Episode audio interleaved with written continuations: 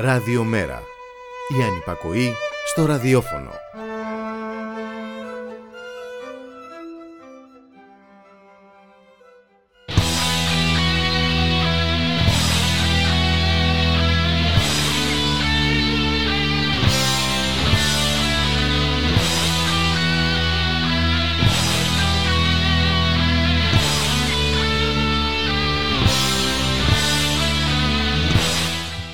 Χαίρετε κυρίες και κύριοι, ακούτε την εκπομπή στη δουλειά και στον αγώνα με το Γιώργη Χρήστου. Στην παραγωγή της εκπομπής η Γιάννα Θανασίου, στη ρύθμιση του ήχου ο Γιώργος Νομικός. Και αρχίζουμε αμέσως ε, την εκπομπή και τα θέματα της κυρίες και κύριοι με είδηση της τελευταίας στιγμής που αφορά στα αναδρομικά των συνταξιούχων μόνο για το ενδεκάμενο που μεσολάβησε από τον Ιούνιο του 2015 έως τον Μάιο του 2016 δικαιούνται να λάβουν αναδρομικά για τις περικοπές που υπέστησαν στη συντάξη του οι συνταξιούχοι του ιδιωτικού τομέα ανεξάρτητα εάν είχαν προσφύγει στα δικαστήρια ή όχι, ενώ δικαιούνται τις ε, περικοπές των επικουρικών συντάξεων και των τριών δώρων, Χριστουγέννου δηλαδή Πάσχα και θερινής άδειας, μόνο οι συνταξιούχοι που είχαν προσφυγεί στα δικαστήρια μέχρι 31 Εβδόμου του 2020. Να το ξαναπώ, μέχρι 31 Εβδόμου ε, του 2020. Είναι πέντε αποφάσεις της Ολομέλειας του Ανατολικού Δικαστηρίου. Ε, έχει βγάλει εκτενή ανακοίνωση το ΣΤΕ, κυρίες και κύριοι, και μέσα έχει και τους λόγους που απορρίφθησαν κάποιες αιτήσεις ακύρωσης ε, των περικοπών.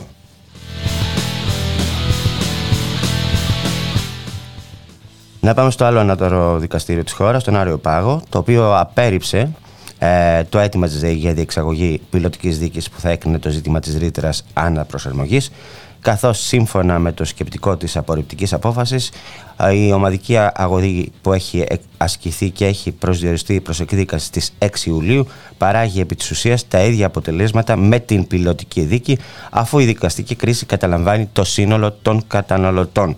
Πρακτικά λοιπόν αυτό σημαίνει ότι θα γίνει κανονικά η δίκη. Ε, θα γίνει κανονικά συγγνώμη συζήτηση της συλλογικής αγωγής της 6 Ιουλίου στο Πολυμολέ Πρωτοδικείο Αθηνών και έχει μεγάλη σημασία τι θα αποφασίσει το δικαστήριο εκείνη τη μέρα για την επέκταση ή όχι της προσωρινής διαταγής που ήδη ισχύει ε, για απαγόρευση διακοπής του ρεύματος στα ευάλωτα νοικοκυριά που δεν πληρώνουν τη ρήτρα αναπροσαρμογής. Ε, σύμφωνα με την απόφαση, απαγορεύεται η διακοπή. Ε, το ρεύμα ε, σε ευάλωτους πελάτες βάσει του άρθρου 52 του νόμου 4001 ε, του 2011 να σας πω έτσι ενδεικτικά είναι οικονομικά ασθενείς οι οικιακοί καταναλωτές. Οι ηλικιωμένοι που έχουν συμπληρώσει το 70ο έτος της ηλικίας υπό την προϋπόθεση ότι δεν διαμένουν με άλλο πρόσωπο που δεν έχει συμπληρώσει το ίδιο όριο ηλικίας, πελάτες με σοβαρά προβλήματα υγείας, ε, απομακρυσμένες περιοχές κτλ.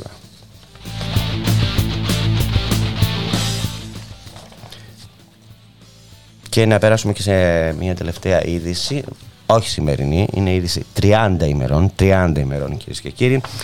Έχουν περάσει πάνω από 30 ημέρες από το ρεσάλτο που πραγματοποίησαν σε δύο ελληνικά πλοία, το Δέλτα Ποσειδών και το Prudent War, η ένοπλη φρουρή της Ισλαμικής Επανάστασης στον Περσικό κόλπο, χωρίς έως τώρα να έχει δοθεί λύση ε, για τον αποκλεισμό τους. Ε, υπενθυμίζουμε ότι η κατάληψη των δύο ελληνικών πλοίων από τις Ιρανικές αρχές έγινε ως αντίπεινα στην παράνομη κράτηση που έκανε η ελληνική κυβέρνηση σε ρωσικό πλοίο που μετέφερε Ιρακινό πετρέλαιο. Στη συνέχεια, μετά από παρέμβαση των ΗΠΑ, το φορτίο του πλοίου μεταφορτώθηκε ε, με προορισμό τις ΗΠΑ. Ακολούθησε δικαστική απόφαση η οποία κύρωσε την πειρατική ενέργεια των ελληνικών αρχών και στη συνέχεια δρομολογήθηκε μετάκριση του πρωτελαίου ώστε να δοθεί στο Ιράν πάλι πίσω μιλάμε για απόφαση του εφετείου Χαλκίδας, ήταν αυτή η δικαστική απόφαση.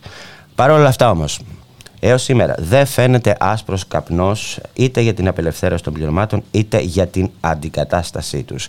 Όπως καταγγέλει η Πανελλήνια Ένωση Ναυτών Εμπορικού Ναυτικού, στο ένα δεξαμενόπλιο το πλήρωμα έχει ξεπεράσει τον ένα χρόνο μέσα στο πλοίο με αποτέλεσμα η περαιτέρω παραμονή του να επιδεινώνει τη σωματική και ψυχολογική κατάσταση. Ε, φανταστείτε τώρα να είσαι ένα χρόνο μέσα στο πλοίο, να μην έχεις πατήσει στεριά και να έχεις ένοπλους φουρού από πάνω σου ε, να σε απειλούν. Να, να, να. Όλο λοιπόν αυτό το διάστημα, οι αρμόδιες υπηρεσίες του Υπουργείου Εξωτερικών και Ναυτιλίας δεν έχουν δώσει στη δημοσιότητα το παραμικρό στοιχείο σχετικά με την έκβαση της υπόθεσης. Είναι προφανές ε, ότι οι όποιες καθησυχαστικές δηλώσεις για την υγεία των ναυτεργατών έχουν ελάχιστη αξία σημασία, αφού οι συνθήκες που βιώνουν αυτοί οι άνθρωποι καθημερινά είναι αφόρητες και επικίνδυνες. Ε, νομίζω ότι όλοι μας, όλη η ελληνική κοινωνία, απαιτεί επιτέλους όλοι οι εργαζόμενοι ε, απαιτεί από την κυβέρνηση να προβεί σε όλες τις α, απαιτούμενες ενέργειες για την άμεση απελευθέρωση των πληρωμάτων των δύο ελληνικών πλοίων. 30 μέρες φτάνει πια.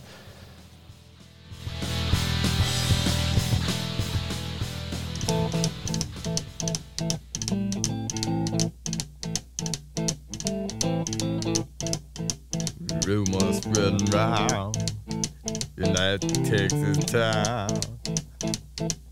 about the shack outside game. And you know what I'm talking about. Just let me know if you wanna go to that whole mile on the range. They got a lot of nice girls. Huh?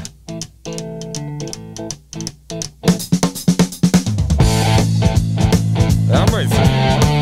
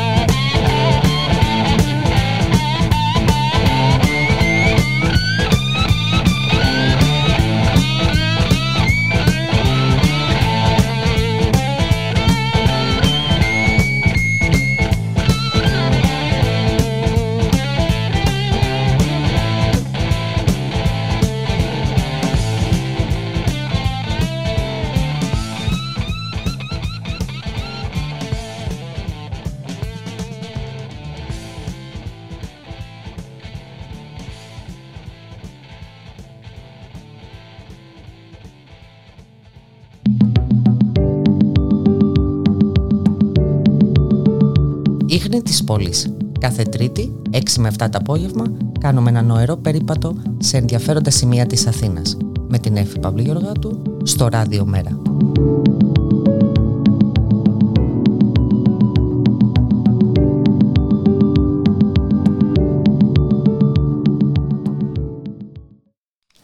Επιστροφή κυρίε και κύριοι στην εκπομπή στη δουλειά και στον αγώνα με τον Γιώργη Χρήστου. Μια εκπομπή για τον κόσμο της εργασίας, για τους απόμαχους της δουλειάς, για τα κινήματα της κοινωνίας, για όποιον ε, και όποια ελεύθερη συλλογάτε, γιατί συλλογάτε καλά. Στην παραγωγή της εκπομπής Γιάννα Θανασίου, στην ε, ε, ρύθμιση του ήχου ο Γιώργος Νομικός. Και περνάμε ευθύς αμέσως κυρίες και κύριοι στη συνέντευξη που έχω προγραμματίσει να πάρω από τον καθηγητή της Παντίου του εργατικού δικαίου, τον Γιάννη τον Κουζή, που βρίσκεται στην άλλη άκρη της τηλεφωνικής γραμμής και τον ευχαριστώ πολύ. Γεια σου Γιάννη. Γεια σου Γιώργη. Λοιπόν, βρισκόμαστε ένα χρόνο μετά την ψήφιση του νόμου Χατζηδάκη. Ε, η κυβέρνηση της Νέας Δημοκρατίας έχει εντείνει ε, την ε, εφαρμογή της ακραίας νεοφιλελεύθερης πολιτικής της μεταφέροντας μάλιστα και στις πλάτες ε, των εργαζομένων και της κοινωνίας ε, το κόστος από την εμπλοκή της χώρας στον πόλεμο στην Ουκρανία. Βλέπουμε συνέχεια, ε, έχουμε επισητιστική κρίση, ενεργειακή φτώχεια, επισφάλεια κτλ. Θέλω να μου πεις λοιπόν κατά πόσο ε, αυτός ο νόμος βοηθάει ε, στην προστασία της εργασίας και κατά επέκταση της, ε, του βιωτικού επίπεδου των εργαζομένων όταν μάλιστα έχει και αυτή την ταμπέλα για την προστασία της εργασίας. Ναι, ε, θα ήθελα να πω να σχολιάσω την, ε, την αναφορά σου με, την, με τα όσα είχε πει ο Υπουργός ε, Χατζηδάκης. Όταν παρουσίασε το, το νομοσχέδιο για ψήφιση στην Βουλή. Εκεί ε, και νομίζω ότι αυτό τα λέει όλα. Ε, η πρώτη, το πρώτο σημείο στο οποίο έδωσε το βάρος του για το περιεχόμενο του νομοσχεδίου που όπως είπε στο νόμος αυτός παραπέμπει αν θέλεις κυκλοφορείται με την ε, προστασία της εργασίας αυτό που κυριολεκτικά είχε πει και μάλιστα το είχε και γραμμένο σε PowerPoint ήταν κάτι δηλαδή που του διέφυγε, αλλά το, το διάβασε κιόλας. Ήταν ότι ε, δεν υπάρχουν εργαζόμενοι ε, χωρίς επιχειρήσεις και δεν υπάρχουν επιχειρήσεις με τους εργαζόμενους στα κεραμίδια. Αυτό λοιπόν είναι κάτι που δηλώνει επακριβώς ε, τον τρόπο με τον οποίο ε, σκέφτεται ο συγκεκριμένος υπουργός, αλλά και τη φιλοσοφία του όλου νομοσχεδίου. Ε, Όταν λέμε στην κεραμίδια, ή θα είσαι ε, στο, στο δρόμο και θα ναι, διεκδικείς ναι. ή θα είσαι κάτω υπό, ε, και θα φοβάσαι μην απολυθείς και τα λοιπά με, ε... Ακριβώς, ακριβώς, ακριβώς. Θα είσαι ένας γκρινιάρης ο οποίος θα ανεβαίνει στα κεραμίδια έτσι, και θα διαμαρτύρεται ή θα είσαι ένα υποταγμένο, ε, ένας υποταγμένος στην υπηρεσία του εργοδότη. Ε, ε, και βλέπουμε ότι πρόκειται για ένα νόμο ο οποίος ε, νόμος παρεμβαίνει ε, σε όλο το φάσμα του εργατικού δικαίου και στο ατομικό και στο συλλογικό του μέρος και που εδώ μπορούμε να πούμε πως ε, ε δεν κάνει καινοτομίες, σοβαρές καινοτομίες, απλά βαθαίνει ακόμα περισσότερο τα όσα έχουν προκύψει ε, από προηγούμενες ε, παρεμβάσεις είτε στην περίοδο των μνημονίων είτε βεβαίως και στις πρώτες μεταμνημονιακή περίοδο. Ε, να σημειώσουμε ότι και δεν πρέπει να υποβαθμίζουμε καθόλου ε, τον νόμο του προηγούμενου Υπουργού σε συνεργασία με τον ε, Γεωργιάδη, τον περίεργο αναπτυξιακό νόμο, τον, το επενδύω στην Ελλάδα, έτσι πως ε, ε, τίτλο, όπου εκεί κυριολεκτικά ε, ισοπεδώθηκε ό,τι είχε απομείνει ε, αναφορικά με τις συλλογικές συμβάσεις της ιδιοκτησίας. Άρα λοιπόν εδώ έχουμε να κάνουμε ε, ο νόμος Κατσιδάκη έρχεται να, και συνδέεται με παρεμβάσεις που έχουν προηγηθεί από το 2019 και που βεβαίως έχουν, ε, όπως είπα προηγουμένως, ε, ακολουθούν την ίδια λογική των όσων ισοπεδωτικών ε, μέτρων για την εργασία πάρθηκαν στην περίοδο των μνημονίων. Ε, Εννοείς, ε, ε, να μην ξεχάσουμε βέβαια ότι υπάρχει και μία διάταξη έτσι, ε, της ε, Αχτσιόγλου αντριγατική διάταξη της Αξιόγλου που αφορά στην απεργία, έτσι, γιατί και αυτό έχει σημασία. Ε, υπάρχουν, ναι, θα μπορούσε να πει κανείς, όταν, όταν μιλάω για, για την περίοδο των μνημονίων, ανεξάρτητα από το γεγονός ότι τα δύο πρώτα μνημόνια είχαν ε, το κύριο βάρος τους, ε, ε, μάλλον είχαν, ήταν, είχαν τις πιο σημαντικές διατάξεις ε, σε βάρος της εργασίας. Ωστόσο, το τρίτο μνημόνιο ήρθε να κάνει το εξής. Ήρθε πρώτον να ε, λύσει ό,τι εκκρεμότητες είχαν προκύψει από τα προηγούμενα, είχαν παρατηρηθεί από τα, τα δύο προηγούμενα, mm. άρα να ολοκληρωθεί η ατζέντα, η μνημονιακή ατζέντα, και όντως είναι αυτό το οποίο λες, αυτό το οποίο λες και θα πω και τι συγκεκριμένα ακριβώς έχει κάνει, αλλά και ταυτόχρονα ε, ήταν, συνδέθηκε και με τη δέσμευση ότι η, η, δεν, μπορεί, δεν μπορεί να αλλάξει τίποτα από τους μνημονιακούς νόμους των δύο πρώτων μνημονίων, γιατί η επιστροφή στο παρελθόν ε, συνεπάγεται αντιαναπτυξιακή πορεία της χώρας. Και κατά, κατά, κατά επέκταση, οτιδήποτε υπάρχει και ρητά στο τρίτο μνημόνιο, οποιαδήποτε ε, αλλαγή στο πεδίο της ε, αγοράς εργασίας θα πρέπει και που αφορά μνημονιακές παρεμβάσεις που έχουν προηγηθεί, θα πρέπει να ε, έχουν την έγκριση των δανειστών. Τώρα, ε, σε σχέση με, τον, ε, με τους νόμους Αξιόγλου, έτσι, τις παρεμβάσεις που έγιναν στην περίοδο του Τρίτου Μνημονίου, αυτό που θα μπορούσε να πει κανείς ήταν η πιο σημαντική, ε, είναι η ουσιαστική απελευθέρωση ε, του συστήματος των ομαδικών απολύσεων.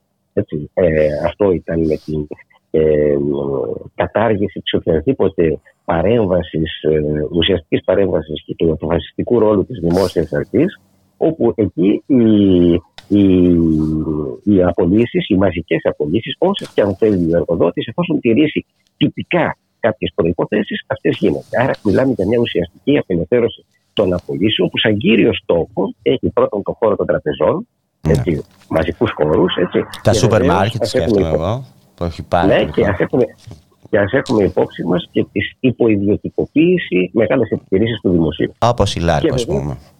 Ακριβώς.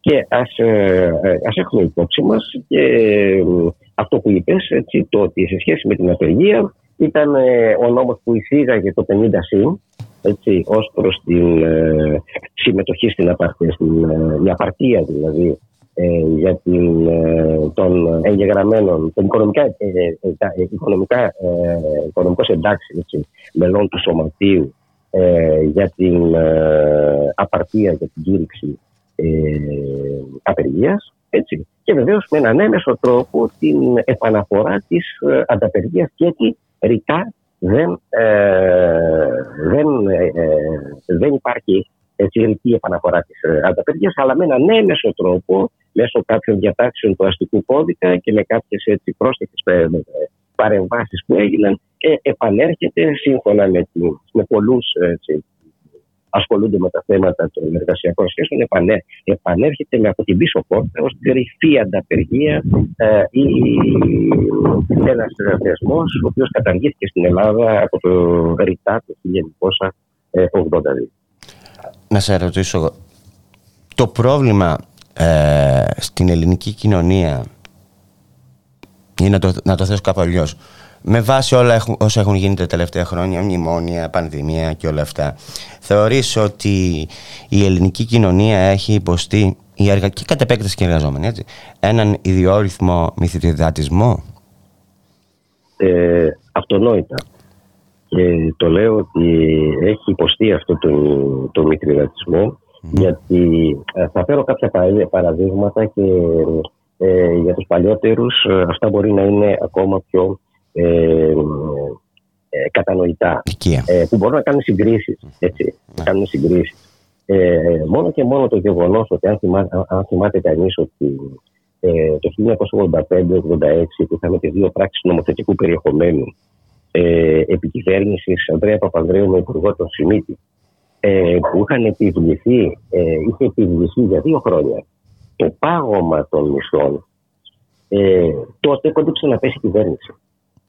Και μάλιστα ε, δεν ήταν ότι μόνο κόντυψε να πέσει η κυβέρνηση, έτσι από τις ε, κινητοποιήσεις ε, διασπάστηκε η ΓΕΣΕ, η φιλοκυβερνητική παράταξη, η συνδικαλιστική παράταξη ε, ήρθε σε ρήξη με, το, με τον πρόεδρο του ΓΕΣΕ, τον Καφέρεσε, είχαν, είχαν συμβεί ε, πολύ σημαντικά πράγματα εκείνη την εποχή και που βεβαίως ε, ε, στην πορεία των χρόνων ε, με τις δόσεις ε, νεοφιλελεύθερων μέτρων που στην Ελλάδα έχουν ξεκινήσει σταδιακά ε, από το 1990 ε, μέχρι, μέχρι, το, μέχρι το 10 όταν ξεκίνησαν τα μνημόνια ήδη είχαμε, είχαν υπάρξει πολλές αλλαγές στην χώρα και που η, η υποχώρηση του συνδικαλιστικού κινήματος και, αυτή, και η αποδοχή μιας σειράς ε, στοιχείων από τον νεοφιλελεύθερο πολιτισμό ε, το λέω πολιτισμό με την ευρία έννοια, έστω μέσα εισαγωγικά, ε, ε, ε, είχαν σαν αποτέλεσμα να αποδέχονται, αποδέχεται η κοινωνία σταδιακά μια σειρά από, από, από μέτρα ε, τα οποία ουσιαστικά οδηγούν στην, ε, στην υποβάθμιση της έτσι, και βεβαίως στην υποβάθμιση της εργασίας. Και αυτά, αν θα δούμε το τι έγινε στην περίοδο των μνημονίων, και όσων ακολούθησαν, ε, ε, οι, οι αντιδράσεις θα λέγανε ότι ήταν πολύ περιορισμένες ε, σε σχέση και με, την καταιγίδα των μέτρων. Δηλαδή, άμα καθίσουμε να δούμε ότι στην περίοδο των μνημονίων ε, ε, επιβλήθηκαν 32.000 διατάξεις, έτσι, ε, οι, οι, οι, οι αντιδράσεις οι οποίες υπήρχαν προφανώς δεν έχουν καμία σχέση με, την, ε, με τις ελάχιστες, τα ελάχιστα μέτρα που επιχειρήθηκαν κάποιες δεκαετίες νωρίτερα και που βεβαίως ε, σε, σε, μια, σε άλλες συνθήκες ε, με μια άλλη έτσι, ε, κυρίαρχη αντίληψη στην κοινωνία δεν ήταν εύκολο να περάσουν. Και άλλωστε ε, μέτρα τα οποία επιχειρήθηκαν, επαναλαμβάνω, για πρώτη φορά στη δεκαετία του 80 ε, πάρθηκαν πίσω. Και το άρθρο 4, αν θυμάται κανείς, mm. που είναι ο πρωτοβό του 50 συν για το οποίο μιλάμε τώρα, έτσι, ε, ψηφίστηκε το 83 και μετά από δύο-τρία χρόνια λόγω των αντιδράσεων που υπήρχαν καταργήσει. Έτσι. Ε, Αφορούσε στις 10 αυτό. Ακριβώς. Ναι, ναι, ακριβώς. Τροπολογία Αρσένια, θυμάμαι καλά, ήταν αυτό. Ακριβώς, ακριβώς. Mm. Έτσι, έτσι. Άρα λες, λες ότι, ότι πλέον περνάει, πέρασε, πέρασαν όλες αυτές οι μνημονιακές διατάξεις, όλα αυτά τα αντεργατικά μέτρα με τρόπο, στη σημερινή εποχή μιλάμε τώρα έτσι, σε σχέση με το παρελθόν, με τρόπο ανέμακτο και ανώδυνο ουσιαστικά. Ναι, γιατί απλούστατα ο νεοφιλελευθερισμός αυτό που, που πέτυχε πέρα του γεγονός γιατί ότι είναι δεν είναι απλά μόνο μία, ε, μία δεν είναι ο οικονομικός φιλελευθερισμός, είναι και μια ε, ευρύτερη θα μπορούσαμε να πούμε φιλοσοφία, ένα τρόπο σκέψης, όπου αυτό που ε, επιχειρήθηκε ε, από, από, ήδη από τα τέλη της δεκαετίας του 70 στον ευρωπαϊκό, στον ευρωπαϊκό χώρο αλλά και στην, ε, στην Ελλάδα από τα τέλη της δεκαετίας του 80 και της δεκαετίας του 90 αυτό που επιβλήθηκε σταδιακά ήταν ένας άλλος τρόπος σκέψης στην κοινωνία ούτως ώστε να διαβρωθεί η, ο τρόπος σκέψης της κοινωνίας, ώστε η επίθεση που θα γίνεται απέναντι σε κοινωνικά και εργασιακά δικαιώματα να, αντιδρά, να, να αντιμετωπίσει τις ε, τις, ε, ελάχιστες δυνατές αντιδράσεις. Ωραία. Να κάνουμε τώρα μια κουβέντα σαν καγκουρό. Από τη μια κουβέντα στην άλλη, δεν πειράζει, είναι, είναι ενδιαφέρουσα η συζήτηση. Να πάμε λίγο πάλι στον νόμο Χατζηδάκη. Βλέπουμε ότι ο νόμος μέσα έχει ε, αυξομοίωση των ωραρίων. Έτσι. Ε, βλέπουμε ότι έχει απλήρωτες υπερορίες. Ε, βλέπουμε ότι δεν βοηθάει ουσιαστικά τις γυναίκες. Είναι τελικά αυτός ο νόμος ε, ε, υπέρ των γυναικών, των εργαζομένων γυναικών. Ας ξεκινήσω από εκεί. Τις ναι, βοηθάει ή, ή τις οθεί στο σπίτι για κοινωνική αναπαραγωγή; Ναι, ε, ε, εξαρτάται. Καταρχάς, εφόσον αναφέρθηκε στο θέμα των ωραρίων, να το δούμε και αυτό. Ναι, ναι, ναι. Έτσι, ο νόμος Καντιδάκη, ο νόμος Καντιδάκη έχει πλασαριστεί με έναν τέτοιο τρόπο, ώστε υπάρχει ένα πολύ μεγάλος αριθμός διατάξεων. Ε, είναι πάνω από τις 180 διατάξεις, περίπου 175 άρθρα, έτσι, mm. όπου ε, η μεγάλη, η μεγάλη θύελα, μπορούμε να πούμε, είναι από το άρθρο 54, αν δεν κάνω λάθος, ε, μέχρι το άρθρο 120-125. Λοιπόν, ε, υπάρχουν και μια σειρά από διατάξεις οι οποίες ε, αφορούν τις γυναίκες και έχουν να κάνουν με την, ε, με την ενσωμάτωση κοινωνικών, κοινωτικών οδηγιών, έχουν να κάνουν με την, ε, ε, κύρωση διεθνών συμβάσεων εργασίας, αλλά επειδή αναφέρεται στα θέματα της αυξομοίωσης των ωραρίων, δηλαδή αυτό που λέμε ελαστική διευθέτηση του συνολικού χρόνου εργασίας. Έτσι, παίρνουμε και μετράμε ε, τα ωράρια εργασίας σε ε, ευραία χρονικά διαστήματα, δηλαδή σε επίπεδο 12 μηνού έτους, έτσι όπου ε, αυτά ε, παίρνουμε ξέρω εγώ 1830 ώρες το χρόνο που δουλεύουμε και τις μοιράζουμε μέσα στον χρόνο ανάλογα με, το, με τις ανάγκες της επιχείρησης. Πότε έχουμε αυξημένα ωράρια, ε, ε, έτσι, ε, φορτωμένα πέραν του 8 ώρου και πότε υπάρχει μια ε, μείωση ωραρίων ώστε να μένει συνολικά ο ίδιος αριθμός ωραρίων στον χρόνο έτσι, και, και... ταυτόχρονα όμως να μένει και η ίδια αμοιβή.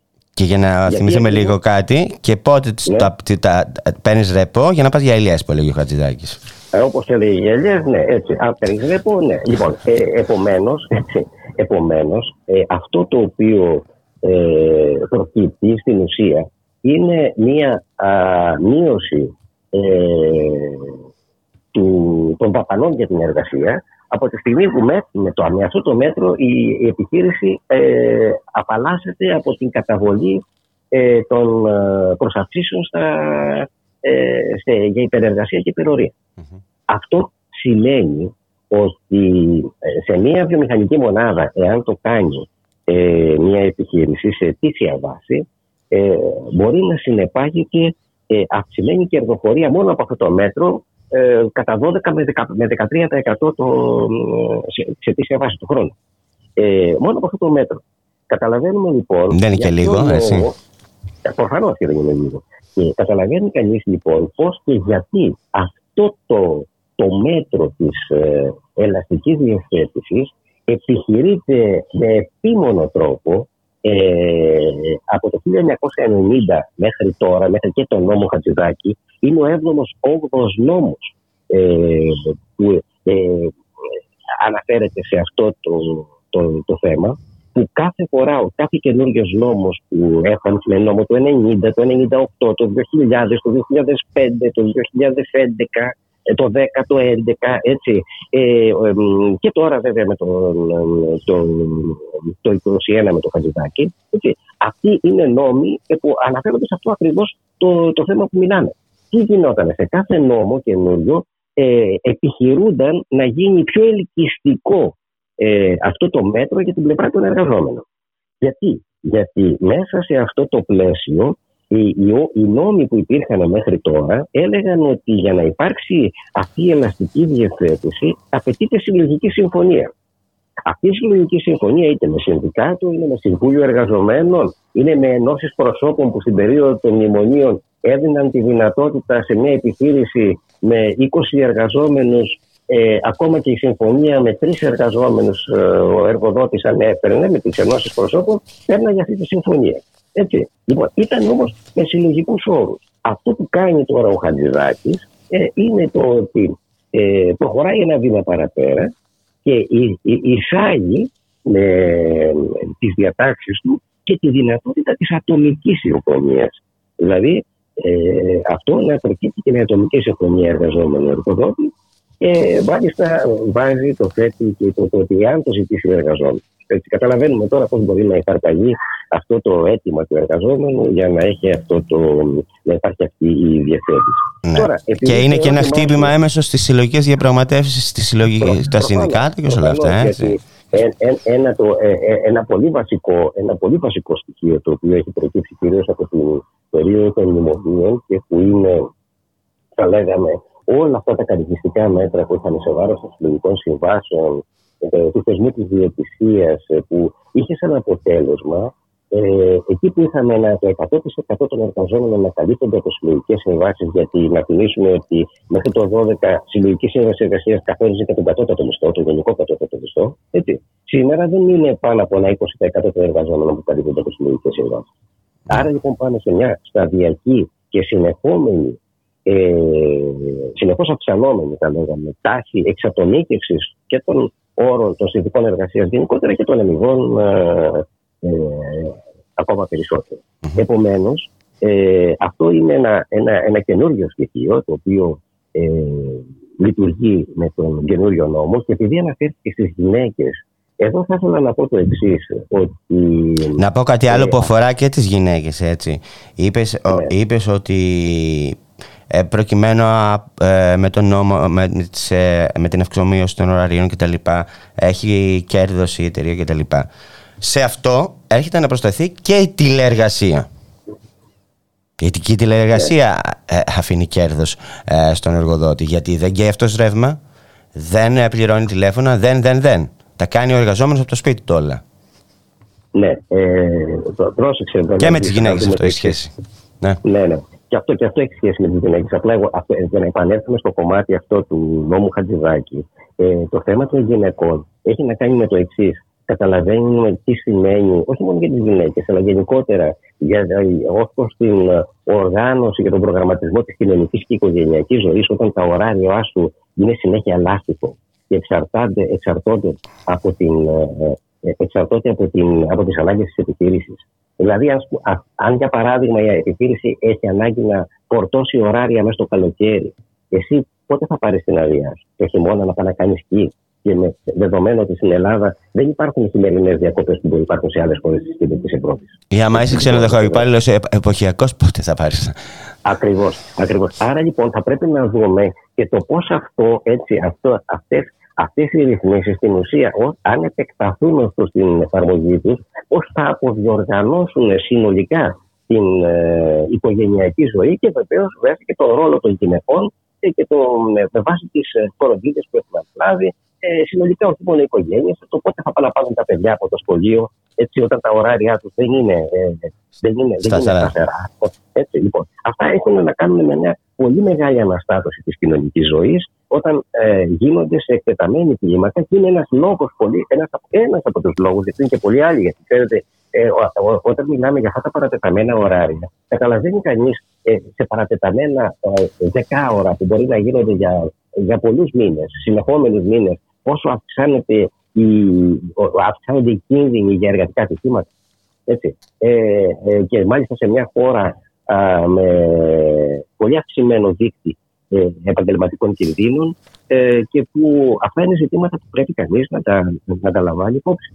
Τώρα, ε, σε σχέση με την διαργασία που ρώτησε προηγουμένως, ε, εδώ υπάρχει το Γιάννη, να, να κάνουμε ένα, ένα, ένα μουσικό διάλειμμα να σε ξεκουράσω και να επιστρέψουμε να μιλήσουμε για την τηλεργασία να μιλήσουμε ε, για, τα, για το ε, ΓΕΜΙΣΟΕ, ε, το Μητρό των Συνδικαλιστικών Οργανώσεων και να μιλήσουμε και για την ποινικοποίηση που έχει οριάζει πια σε εισαγωγικά μετά τον νόμο Χατζηδάκη. Την ποινικοποίηση εννοώ των αγώνων κτλ. Ωραία, ωραία. Ναι. Σε ξαναπαίρνουμε, εντάξει. Ευχαριστώ. OK, okay, ναι.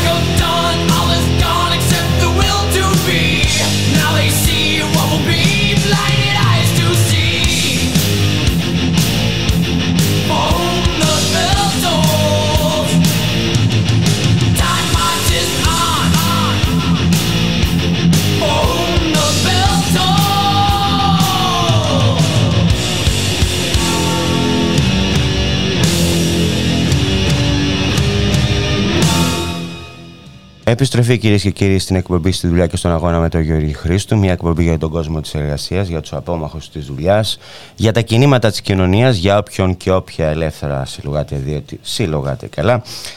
Στη ρύθμιση του ήχου για σήμερα ο Γιώργος Νομικός, στην παραγωγή της εκπομπής Γιάννα Αθανασίου.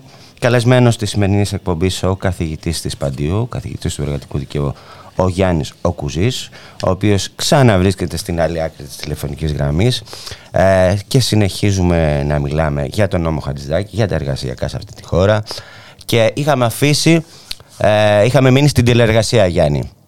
Έτσι. Ήρθε η τηλεργασία yeah. Ναι. λόγω πανδημίας και έμεινε. Ε, όχι, δεν ήρθε λόγω πανδημίας. Η τηλεργασία είναι μια παλιά ιστορία. Ε, ο τελευταίος νόμος που υπήρχε για την τηλεργασία ήταν λίγο πριν, ήταν το 10, λίγο πριν τα μνημονια Ε, ωστόσο, ε, αυτό που έγινε στην πανδημία ήταν ε, ε, στο πλαίσιο αυτών των έκτακτων συνθήκων ε, αυτό το θεσμικό πλαίσιο που ίσχυε με τον νόμο του 10 να μην εφαρμόζεται καθόλου και να παρακάμπτεται ε, για λόγους όπως είπα προηγουμένως ε, ανάγκη. Ε, εκεί οργίασε θα λέγαμε η εργοδοτική αφαιρεσία. Έτσι. Ε, στη συνέχεια ο νόμος Ταλιδάκη ε, επανέρχεται ε, σε αυτή την πρώτερη κατάσταση, αυτή που υπήρχε με τον ε, νόμο τον, ε, τον νόμο Λοβέρδου το 2010. Ε, ωστόσο, αυτό που μπορούμε να πούμε είναι το εξής, ότι πολύ σωστά είπε προηγουμένω ότι την εργασία είναι ένα, ένα, μια μορφή εργασίας, ευέλικτη μεν, που προφανώς συνεπάγεται μικρότερες δαπάνες ε, για την πλευρά της της ε, επιχείρησης. Ε, Λιγότερες εγκαταστάσεις, έτσι. Ε, αυτό που θα πρέπει όμως να, ε, να, να δει κανείς και με βάση το, το ευρωπαϊκό πλαίσιο, γιατί υπάρχει μια ευρωπαϊκή κοινωνική συμφωνία που έχουν υπογράψει τα ευρωσυνδικάτα με τους ευρωεργοδότες και αυτό ε, ακολουθείται, είναι το ότι ο εργοδότης ε, πρέπει να, έχει μια, να αναλαμβάνει μια σειρά από δαπάνες οι οποίες ε, σχετίζονται ε, με την παροχή της εργασίας και δεν πρέπει να τις επιβαρύνεται ο εργαζόμενος. Αυτό που είπε προηγουμένως, πριν από το διάλειμμα, το ότι ε, επιβαρύνεται ο εργαζόμενος, αυτό είναι παράνομο. Άσχετα βέβαια αν αυτή η παρανομία έτσι, στην, ε, στην ε, ελληνική αγορά εργασίας, με βάση και με τους ε, ανεπαρκείς ελευθερικού μηχανισμούς που έχουμε, αυτή οριάζει. Ε, ωστόσο. Ε, να υπάρχουν καταγγελίες από τα σωματεία ότι παρότι υπάρχει υπουργική απόφαση για αυτό το ελάχιστο που πρέπει να δώσει ο εργοδότης για την τηλεεργασία, δεν το δίνει ούτε αυτό. Ακριβώς. Ακριβώς αυτό είναι. Δηλαδή, ότι υπάρχει ένα θεσμικό πλαίσιο το οποίο όμως και λόγω της φύσης αυτής της μορφής της εργασίας, της εργασίας του δεν, δεν, μπορεί και εύκολα, δεν μπορεί και εύκολα να ελεγχθεί. Ακόμα και της θεωρητικής εργασίας, το πώς θα δουλέψει ο εργαζόμενος, δεν είναι εύκολο να πάει μέσα στο σπίτι τώρα του εργαζόμενου να δει τι γίνεται και πόσο μάλλον ε, πολλές, ε, που είναι ένας, μια μορφή εργασίας που βοηθάει ακόμα περισσότερο στην εντατικοποίηση ε, της εργασίας. Δηλαδή, υπάρχει η σύγχυση ελεύθερη και εργάσιμου χρόνου, έτσι, ε, οικογενειακής ζωής και εργασιακής ζωής. Δηλαδή, ε, είναι πολλά ε, ε, ζητήματα που αν αυτά δεν μπουν σε μία τάξη και μάλιστα ε, ελεγχόμενοι, που να ελέγχεται κιόλας, καταλαβαίνουμε σε πού μπορούμε, πού μπορεί να οδηγηθούμε. Ε, Επομένως, ε, η, η, η περίοδος της ε, πανδημίας ήταν μια αφορμή για την τηλεργασία και την επέκτασή της και άρα λοιπόν να γίνεται με όρους που βεβαίως ε, ε, αυξημένης παραγματικότητας εργοδοτικής αλλά και μια άλλη ακόμα πλευρά που έχουμε στην περίοδο της πανδημίας είναι η περίπτωση ψηφιοποίηση της εργασίας έτσι, με τους εργαζόμενους σε πλατφόρμες κλπ.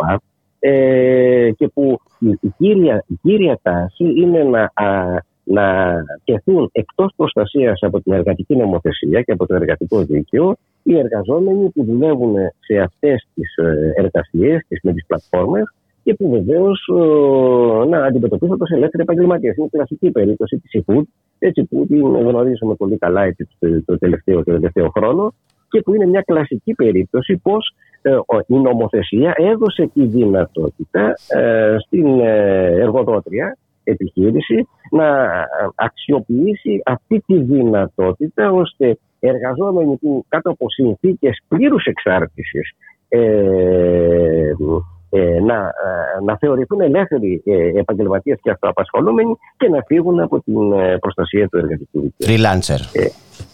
Ακριβώς, ακριβώς. ακριβώς. ακριβώς. Ναι.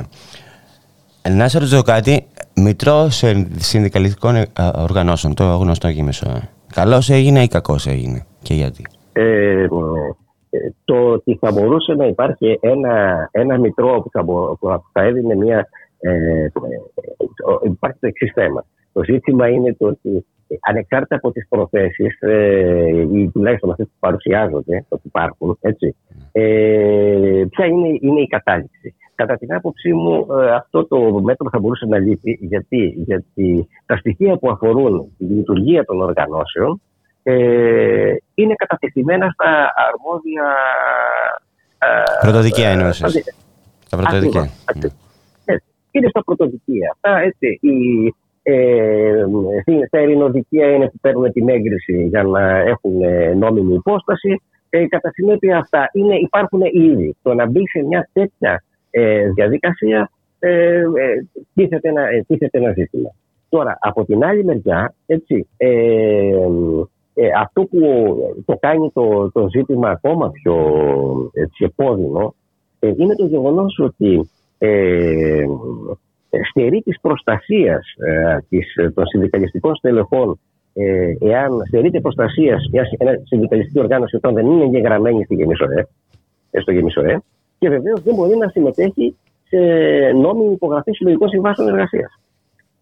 Αυτά λοιπόν είναι παρεπόμενα μέτρα τα οποία στην ουσία ε, δείχνουν ότι η, η στόχευση δεν είναι ε, η αντιμετώπιση θα λέγαμε της αδιαφάνειας που μπορεί να υπάρχει ε, στο χώρο των ε, συνδικαλιστικών οργανώσεων όσο περισσότερο ε, ένας ασφυκτικός έλεγχος ο οποίος σε πολλά ζητήματα που ε, άπτονται του Γενισοέ ε, δεν θα είχαν νόημα γιατί καλύπτονται από άλλες, ε, από άλλες Άλλωστε νομίζω ότι υπάρχει και μια δομική αλλαγή έτσι, γιατί περνάει από την ε, δικαστική εξουσία στην εκτελεστική εξουσία.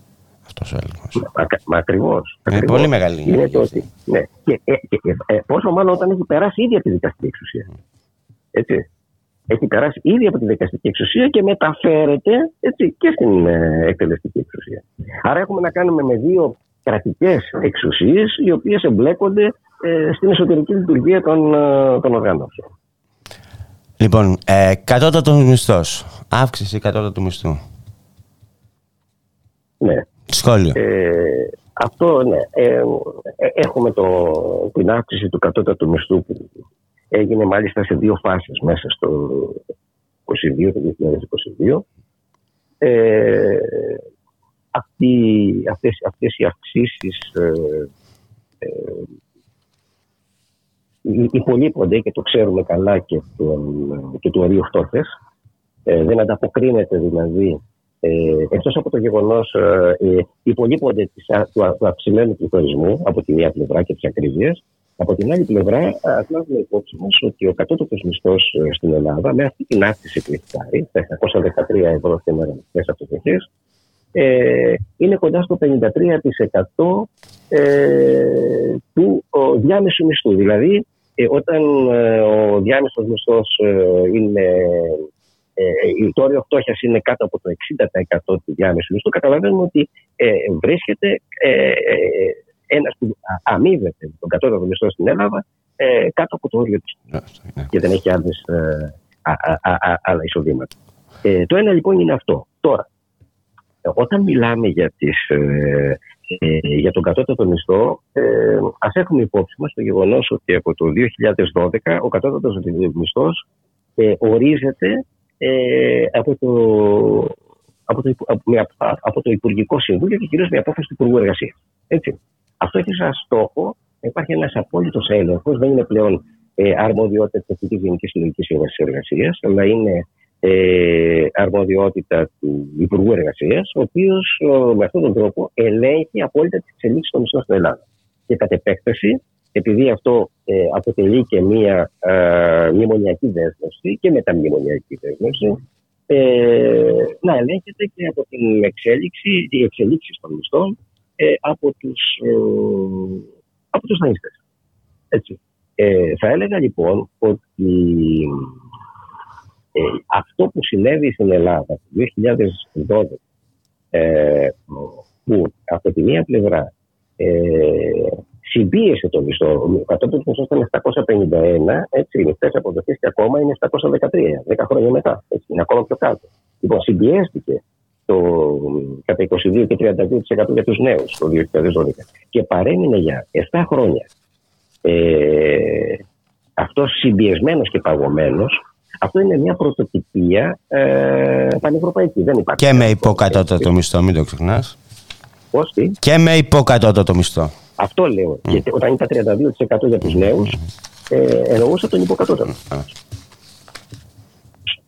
Λοιπόν, ε, αυτό που ε, θα πρέπει να τονίσουμε είναι το ότι αυτό σε συνδυασμό με την πλήρη αποδιοργάνωση του συστήματος των συλλογικών συμβάσεων οδήγησε σε μία, ε, όχι μόνο στην εξατομίκευση των μισθών, αλλά σε ε, εκτεταμένη φτωχοποίηση ε, της μισθωτής εργασίας.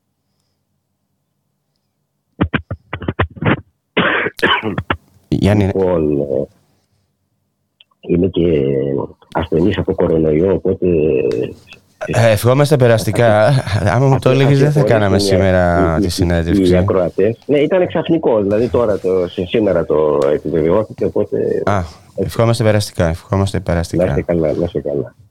Λοιπόν, έλεγα πως ε, αυτή η κατάσταση δημιούργησε μια, ε, ένα, ένα νέο δεδομένο ώστε μετά από 7 χρόνια αυξάνεται το 19 έτσι, και ε, επομένω ε, το 19 για τρία χρόνια ξαναυξάνεται το 2012. Δεν είναι τυχαίο κα, κα, καθόλου το γεγονός ότι αυξάνεται σε δύο ε, χρονικές περιόδους που είναι προεκλογική περίοδο. Και το 19 ε, και το 22.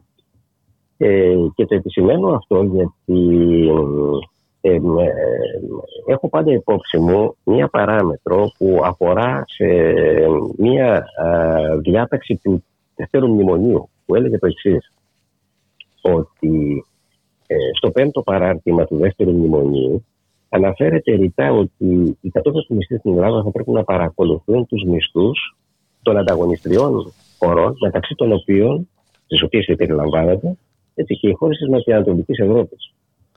Εάν λοιπόν παρακολουθήσουμε το τι έχει συμβεί την τελευταία δεκαετία, θα διαπιστώσουμε ότι η Ελλάδα είναι η μοναδική χώρα στην Ευρώπη που έχει τον κατώτατο μισθό.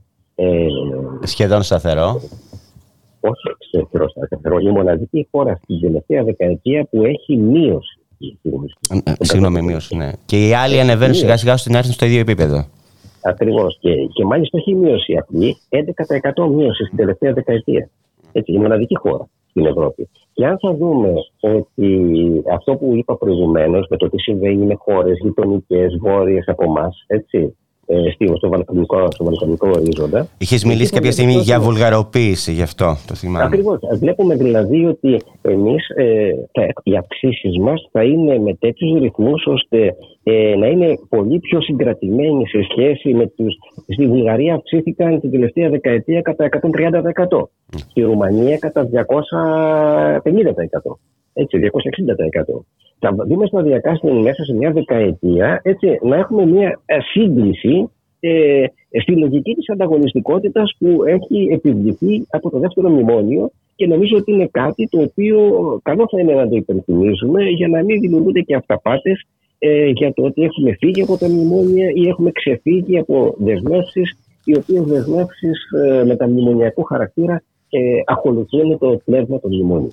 Μα... Εξαρτάται κατά καιρούς από την εκάστοτε κυβέρνηση κατά πόσο θα είναι, θα λέγαμε, πώς θα κάνει διαχείριση αυτής, ε, αυτών των δεσμεύσεων, έτσι, με τις όποιες αποχρώσεις μπορεί να έχει ε, να έχουν μεταξύ τους οι κυβερνήσεις που διαδέχεται μια την άλλη. Κοίταξε, μα έχουμε έξοδο από την ενισχυμένη εποπτεία. Από την ενισχυμένη, όχι από την εποπτεία, από την ενισχυμένη εποπτεία έχουμε έξω. Για την ενισχυμένη εποπτεία και αυτό που λέγεται τώρα για την, ε, το τέλος της ε, ενισχυμένης εποπτείας, ε, εντάξει, αυτά είναι λίγο για του Λοιπόν, ε, θέλω να σου κάνω και άλλες ερωτήσεις, αλλά μία, μία, αν μου επιτρέπεις, για να σε αφήσω μιας δεν θέλω να σε κουράζω μιας και είσαι άρρωστος. Θέλω να μου πεις αν το συνδικαλιστικό κίνημα σήμερα ναι, ναι. έχει συνειδητοποιήσει ότι η, η απαξίωση της εργασίας δημιουργεί νέους όρους, νέες προκλήσεις, νέα καθήκοντα ή άλλα καθήκοντα.